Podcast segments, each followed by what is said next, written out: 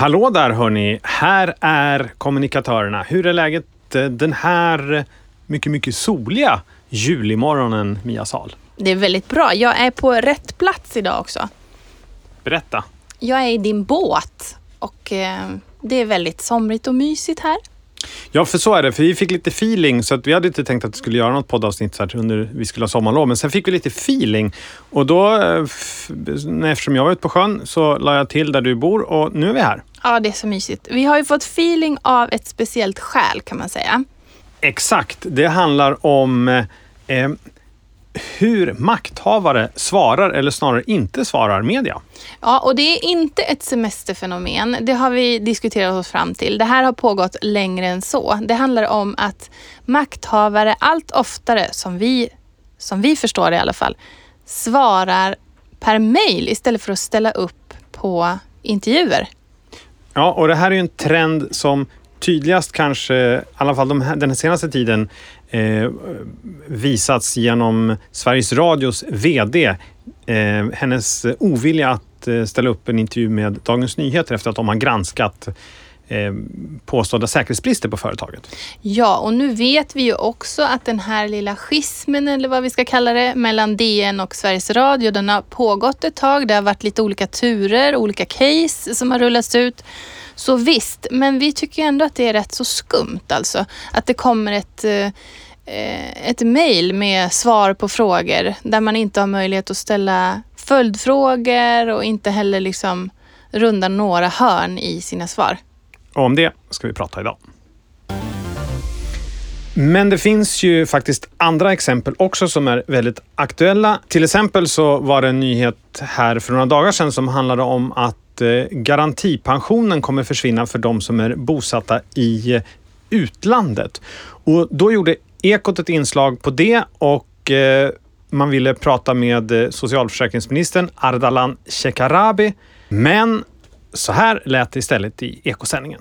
Ekot har sökt socialförsäkringsminister Ardalan Shekarabi för en intervju, men han svarar i en skriftlig kommentar via sin pressekreterare. Ja, men och vad ger det här för problem då? Vad är det som händer när eh, makthavare inte svarar annat än i eh, korta mejl?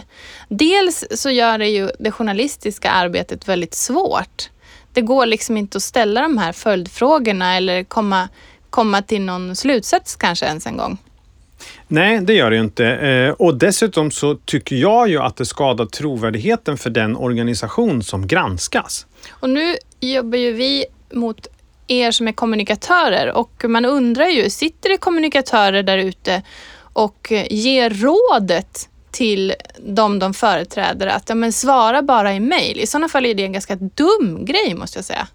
Ja, men jag tror faktiskt att det gör det. Eh, Och jag tror att det gör det liksom inom eh, någon slags ram av att man då vet och har total kontroll över vad man eh, liksom sänder ut. Eh, det, man, det finns ingen chans i hela världen att man kan säga fel för man har ju liksom, man har bara skickat de här svaren då. Så jag tror faktiskt att, att eh, det finns kommunikatörer som gör det, men framför allt så kan det nog också finnas chefer som kanske är osäkra eh, och som känner att det här känns mycket, mycket tryggare. Att, att jag skickar ett mejl istället eller vi skickar en skriftlig kommentar eller vi bloggar om det för att på så sätt så, så behöver jag inte vara orolig för att konfronteras med någon form av följdfrågor. Men det där sticker ju i allmänhetens ögon tänker jag också. Det är ingen bra idé. Det ser ju inte, det ser inte helt ärligt ut tycker jag. Nej, och man kan ju också se, tycker jag, när man läser en tidningsartikel eller man lyssnar på ett inslag, eh, att det lägger ju en touch när det står att personen har svarat i ett sms eller, eller i ett mejl. På något vis så tappar ju den här individen i trovärdighet. Den blir ju omedelbart på något sätt en, en bov och buse utan kanske att egentligen behöver vara det. Ja, eller åtminstone så ser det ju ut som att den frågan prioriterar inte jag just nu. Utan jag svarar lite hastigt på ett sms eller, eller mail. Så att eh, det sänder fel signaler rent kommunikativt. Det är vi ju båda ganska ense om. Ja, eh, absolut, så är det. Men jag påstår framförallt att trovärdigheten tappas. Mm, ja, men det har du ju. Jag är, jag är med på det också, absolut. Sen är ju frågan såklart vad man som kommunikatör eh, ska göra. Eh, om man står inför det här dilemmat. Om vi utgår då från att kommunikatören alltid är den goda som står där på barrikaden och eh, sliter med öppenheten då.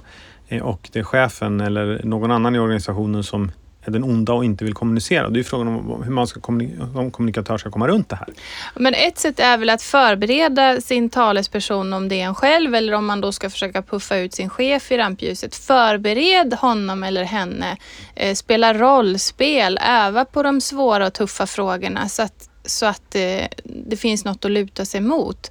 Men, men, men uppmana också eh, dina chefer att faktiskt ställa sig där och, och och prata med media. Annars så tappar vi ju liksom... Ja, men det är ju en demokratifråga tycker jag.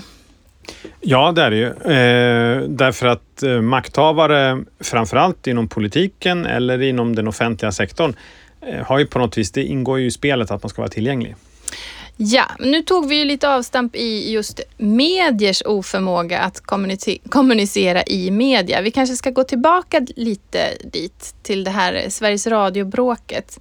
Eh, Jan Scherman skrev en intressant artikel på DN Kultur häromdagen. Han antyder ju att det behövs fler publicister i Sveriges Radios styrelse för att eh, för att hantera den här typen av kriser. Men du tycker inte det Jesper, eller hur? Nej, absolut inte. Därför att eh, eh, publicister är publicister och de, kan, de är proffs och ska vara proffs på eh, de frågor som, gör, som rör eh, liksom, publicistik. Heter det så? Svårt ord det där. Mm, men det heter så. Ja. Det som rör liksom, det man ska publicera på sin redaktion, om en tidning eller om det är ett radioinslag eller så.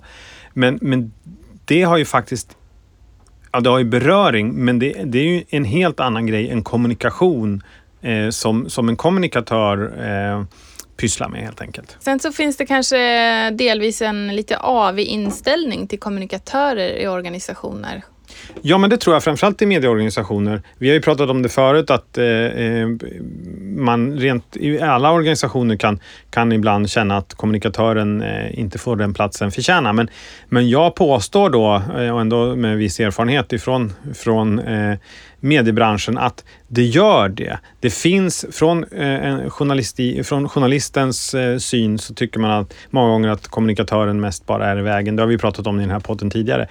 Eh, och det tror jag också spelar roll när de här mediebolagen i olika sammanhang ska ställas till svars. Att man kanske inte riktigt tar den hjälp som kommunikatören kan bidra med i form av eh, ta fram budskap, i form av medieträning och så vidare. Utan att man istället är helt eh, eh liksom inne på att jag är själv journalist från början jag vet minsann hur eh, man blir intervjuad, för jag har gjort 150 000 intervjuer själv. Och det är faktiskt inte samma sak. Nej, verkligen inte. Står man på andra sidan micken så, eh, så känns det annorlunda. Det är mycket lättare att tappa, tappa snöret.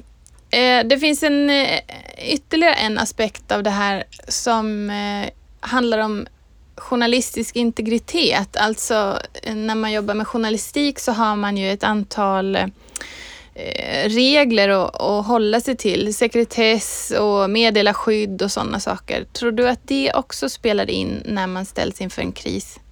Ja, men det tror jag. Eh, men också ur perspektivet att man, ja, dels man vill värna det, men det är lätt liksom, tror jag, att man backar in i det hörnet eh, och så håller man sig till det. Men det här är ju inte det.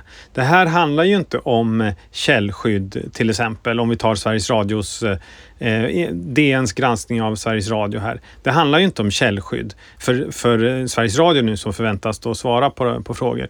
Vi kan ju ta andra exempel när det stormat på olika redaktioner kopplat till personalärenden eller så. Det är klart att det finns personalsekretess, men det har ingenting med meddelarfrihet att göra eller meddelarskydd att göra, utan det handlar ju faktiskt om att man som en maktfaktor, eh, oavsett om man är en tidning eller en, om det är Sveriges Radio, ska svara på, på frågor därför att man ju själv utkräver svar av andra, tänker jag. Ja, jag, jag är enig även där. Jag tror också eh, att det finns ett visst eh, mått av... Eh, om man jämför journalistkåren med andra yrkeskårer så finns det nog oh, hur ska jag säga det här utan att det låter...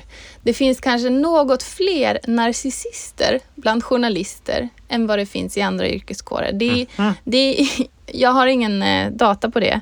Eh, men eh, jag tror ändå att det kan spela in också, att man är att det kanske är lite det vi var inne på innan. Man är van att stå på andra sidan och ställa frågorna och vara den som liksom leder samtalet.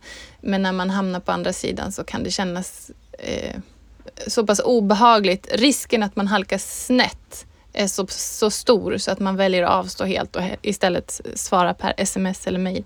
Nu har ju du läkare i din släkt, men narcissism är väl det kanske inte riktigt... Det var kanske en hård diagnos du ställde där. Ja, kanske. kanske. Men det finns kanske en viss förtjusning inför inför jaget hos många journalister. Det är bara... Ja, ja så kan det naturligtvis vara. Ja. Eh, vi, vi nöjer oss med det, men jag, förstår, jag, för, jag, tror jag förstår vad du menar ändå här. Men om vi ska gå tillbaks till det som eh, ursprungligen orsakade vårt raseri som gjorde att jag var tvungen att lägga till båten här eh, och du nu är i, i, i ruffen här på min båt. Nämligen de här mejlsvaren som verkar eh, ha blivit någon form av fluga. Eh, kan vi beskylla pandemin på något vis för detta? Ja, men jag tror ju det. Det är i alla fall en delteori jag har. Eh, under corona, då fick vi ju inte vara nära varandra och reportrar kunde och fick inte vara på plats. Så skrivbordsjournalistiken, den, den fick ju en mer utbredd roll helt enkelt. Eh, jag är helt övertygad om att eh, delar av det där. Medan vissa fick feeling för hemarbete så fick vissa feeling för mejlsvar till journalister. Eh, det är naturligtvis inte hela, hela sanningen, men ett väldigt tydligt exempel på det, det har inte med mejlsvar att göra, men som ändå belyser eh, det här med att eh, försöka vinkla självbilden när ingen annan är på plats. Det är ju Per Bolunds eh, så kallade invigningstal på klimattoppmötet Eh, han sa själv, och där måste ju någon spinn kommunikationsmänniska ha varit inblandad. Han sa att eh, hans tal var ett kvitto på att Sverige har en ledarskapsroll i klimatarbetet. Sen visade det sig ju att eh, eh det var ju någon slags mini-introduktion tillsammans med Andorra och Kap Verde klockan 06.00. Eh, Bolund var inte en av de 40 stora nationerna som satt vid förhandlingsbordet. Och eh, det där, liksom att ta den typen av chans, det tror jag kanske inte att man hade gjort om man visste att svenska reportrar skulle vara på plats. Eh, men jag tror att det liksom, hela den där attityden eh, liksom lever kvar och att man försöker spinna på, på den typen av sätt även nu. Ja, det känns ju som att det inte har återhämtat sig och framförallt så känns det som att media också numera nöjer sig med i större utsträckning att, att eh, kanske inte ett mejlsvar men i vart fall en, en intervju på telefon eller via video. Ja, och det är ju klart att det är fortfarande så att vi har corona hängandes över oss eh, och många det finns en större respekt för den som avböjer personliga möten kanske och så också. Men eh, ett långt mixtativ borde, ju, borde ju kunna göra susen tycker jag. Ja, för vad, vad finns det för fördelar um, ur, ur kommunikatörens synvinkel att uh, faktiskt uh, möta reporten? Ja, men det har vi ju varit inne på redan, att man gör ju trovärdigare intryck och är man väl förberedd eh, då kan man svara på fler frågor och göra allmänheten och mediekonsumenten större nytta helt enkelt. Dessutom gillar jag ordet bonusfakta, det vill säga att när man sitter där och kanske har bjudit eh, reporten som kommer och ska träffa en, en hög chef på ens eh, eh arbetsplats eh, i ens organisation, att man faktiskt kan berätta om lite andra saker som håller på och det i sin tur kanske kan rendera till något annat inslag så småningom. Ja, och det är ju, det är ju den typen av spinn som jag tycker är mer positivt och mysigt än, äh, än det där avhållsamma. Jag tänkte strax att vi ska sammanfatta eh, lite grann vad vi, våra råd eh, i den här frågan. Men jag kommer att tänka på en annan grej. Eh, Sveriges Radios VD hon har ju vid flera tillfällen varit ganska bergfast. När hon väl har kommit till intervjumikrofonen så har hon varit ganska bergfast i sin eh, uppfattning så här ligger det till. Och spelar ingen roll vad någon annan säger, utan så här ligger det till. Eh, finns det något att säga om det? Ja, men jag, jag, tror ju att det är en strategi och det kanske är Silla Bänkös egen strategi. Det känner inte jag till. Men att eh, så fort krisen brinner av, eh, gå ut med ett uttalande eh, skrivet på något vis och sen stå bergfast vid det uttalandet. Det har ju varit hennes stil eh, ganska länge får man ju säga. Och det är väl en taktik som, eh, ja, hon har valt den. Men det finns andra sätt att hantera kriser. Ja, man, ibland pratar man om att man ska vara framåtlutad och det är klart att det är ett sätt att vara framåtlutad. Man tar liksom någon form av position eh, och sen så håller man den positionen. Men, men problemet är om man blir, om det dyker upp en massa andra fakta. Eh, vad ska man göra då? då? Ja, ja, man väljer ju själv naturligtvis, men mitt råd är väl alltid att svara på kritiken. Eh, för att det framstår som eh, ignorant om, om man inte liksom tar hänsyn till det som bubblar upp från sidan. Grunden i kriskommunikationen är på något vis att ta ansvar och peka ut ny riktning, det vill säga att medge, medge sina brister. Och desto snabbare som man gör det så brukar man ju oftast eh, eh, komma ur krisen. On the other hand så kan ju det också innebära ansvarsutkrävande. Att ett sätt att komma ur krisen är till exempel att någon individ avgår. Och genom att hålla bergfast fast vid sin uppfattning så undviker man ju det, eh, i alla fall initialt. Ja, så är det ju. Nu ska vi väl också tillägga att förtroendet för public service och Sveriges Radio i synnerhet är väldigt högt. Eh, men eh, på sikt så vill jag ju ändå tro att den här typen av krishantering, den bergfasta modellen, eh, har påverkan också på eh, mediekonsumenterna. Ja, inte minst därför att eh, eh det är ju sådana eh, politiska tongångar nu från vissa håll och kanter eh, att man vill se över public service och alla de här sakerna som dyker upp, de blir ju ytterligare exempel på att public service bör ses över så att säga. Ja, visst är det så. Om vi då ska sammanfatta och knyta ihop eh, vad vi då har pratat om under den här korta stunden här i den här båten. Eh, där vi började prata om det här med mejlsvar, att vi tycker att det är en, en ökande trend och så har vi varit inne på, på public service och medias oförmåga att svara på frågor och sånt. Men vad har vi för konkreta råd egentligen då att ge när intervjuförfrågan kommer? Ställ upp! Det är väl det, det, är väl det viktigaste va? Och försök undvika att känna rädsla för det. Och undvika rädsla, det gör man genom att vara väl förberedd och ha övat. Ja, och ta hjälp av eh, de man har runt sig. Har man inte en drös kommunikatörer så kanske man har kollegor eller andra människor som också kan frågan. Ja, ensam är inte stark. Nej, verkligen inte. Och journalister är inte farliga. Det, det är också så. Ja, det har vi sagt förut. Och kommunikatörer är inte heller farliga. Nej, de ska vara ett stöd och en hjälp i arbetet eh, när man ska kommunicera svåra frågor och eh, riskerar att få hårda motfrågor. Lagom förberedd, för det måste också finnas ett eh, visst mått av möjlighet till improvisation. Men lagom förberedd hanterar du krisen bäst. Ja, så är det. Eh, djupandas några gånger, men ställa upp och svara på frågorna. Det är fantastiskt det är fint väder här utanför båtruffen. Ska vi ge oss ut i eh, sommarvärmen och få låta sommaren få fortsätta en liten stund till? Ja, det tycker jag. Jag ska inte svara på några mejl på ganska länge. Eller bara skicka mejlsvar? Nej. Kommunikatörerna.se Där finns vi. Det är vår webbplats. Eh, avsnitten finns där poddar finns och så finns vi förstås både på Facebook och eh, på Instagram. Vi hörs hörni. Hej på det! Hej då! Podden Kommunikatörerna produceras av Sal Media och aktiebolaget Tengrots Ord. Musik Niklas Thelin.